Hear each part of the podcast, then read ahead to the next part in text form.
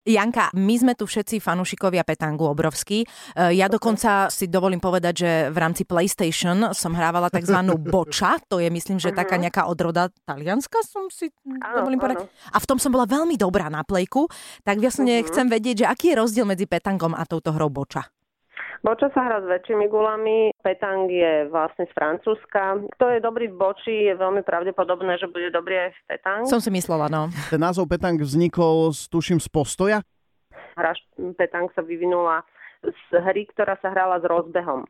Mhm. Ale bol jeden pán, ktorý mal reumu ten pán sa už iba na svojich kamarátov pozeral a im to prišlo lúto, Mhm. tak sa dohodli, že teda nebudú hrať s rozbehom, ale spravia kruh, z ktorého budú vlastne všetci hádzať a v ktorom budú mať nohy spolu.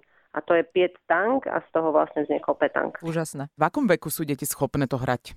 No tak eh, v tých eh, petangových krajinách, aby som to nazvala, ako sú Francúzsko a frankofónne krajiny, tak tam deti začínajú vlastne veľmi skoro, v 3-4 rokoch. Mhm. Vo Francúzsku sú dokonca petangové školy, Mhm. eh, do ktorých tie deti chodia. Ja som trénovala tak eh, najmenšie dieťa, ktoré bolo malo 5 rokov.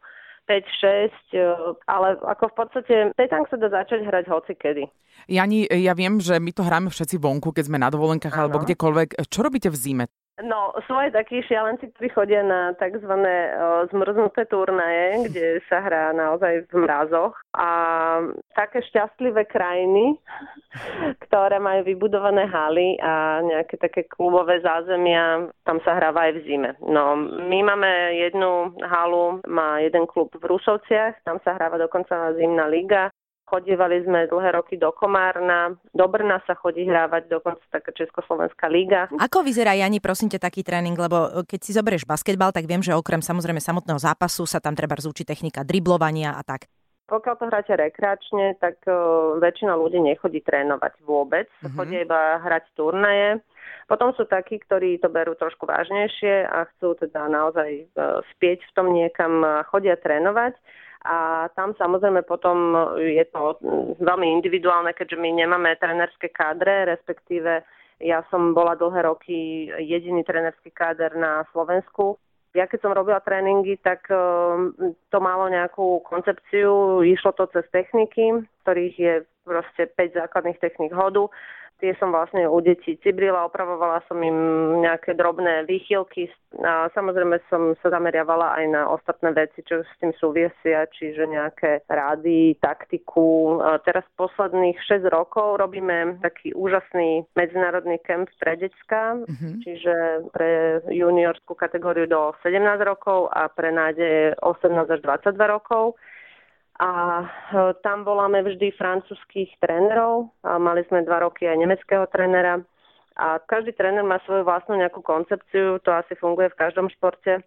A podľa toho, aký je ten tréner a kam až on zašiel, Mhm. mm-hmm. tak podľa toho samozrejme budú trénované aj tie deti alebo tí ľudia, ktorých on vedie. My to síce občas hráme ako rekreačne a ja ti tú guľku gúľam. Je to jedno, ako tú guľu hodím, alebo musím to tak, vieš, z hora, ako to oni robia? Nie, v, pe- v pravidlách petang, v medzinárodných pravidlách nie je predpísaný štýl hodu. Mhm. Uh, dokonca to môžeš hádzať aj za seba. Wow. Hej, ak- A ešte také tie úplne základné pravidlá, tak sa to hrá, hej, že do 13 a je víťaz. Áno, do 13, ale napríklad na turnajoch, aby e, sa to ľahšie organizovalo, e, sa aj na majstrovstvách e, Európy alebo sveta sa hrá na časový limit. Keď som schopný a dobrý hráč, tak viem aj takýto zápas otočiť. E, Ten princíp je teda do 13 bodov a vždy sa rátajú tie body, ktoré má jeden tým bližšie ako ten druhý. Na petang Ku potre... guličke, pardon, ku guličke, ktorá sa volá košon. Áno. Presne k tomu som sa chcel dostať, že potrebuješ košona, potrebuješ petangové gule a potrebuješ v zásade akýkoľvek typ povrchu, nie? Na to, aby si si mohol zahrať. akýkoľvek typ povrchu, aj keď akože my veľmi nemáme radi, e, keď e, sa hrá na trave, lebo ako francúzi hovoria, trava je pre kone. Je to vôbec finančne náročný šport? Myslím si, že to nie je finančne náročný šport oproti treba z nejakému hokeju, tenisu, futbalu možno. Každý má vlastne svoju sadu gul, to sú tri gule, Mhm. a, ktorú si kúpi, majú značenú, je to jeho sada, nikto iný takú istú sadu nemá. A s tým hrá, tam sa ceny pohybujú rôzne, ale základný set gul vôbec nie je drahý, dá sa, dajú sa dobre gule zohnať za 120 130 eur. Ale také tie bežne, tzv. čínske sa to vraj volá, čo Áno. dostaneme kúpiť, oni sú duté totiž vnútri. Oni sú veľmi duté, áno.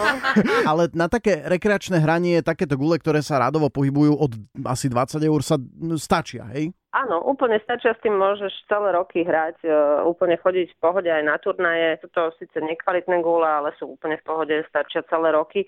A tie gule totiž to je vlastne jediná investícia, ktorú treba dať do tej výbavy. Uh, samozrejme nejaký košom si kúpiť, ktorý stojí nejakých nejaké euro. Ďalšia taká investícia, čo tam ešte je, je, že keď chodíte po turnajoch, tak si treba zaplatiť štartovné, treba si zaplatiť dopravu, Aký je záujem o petang na Slovensku?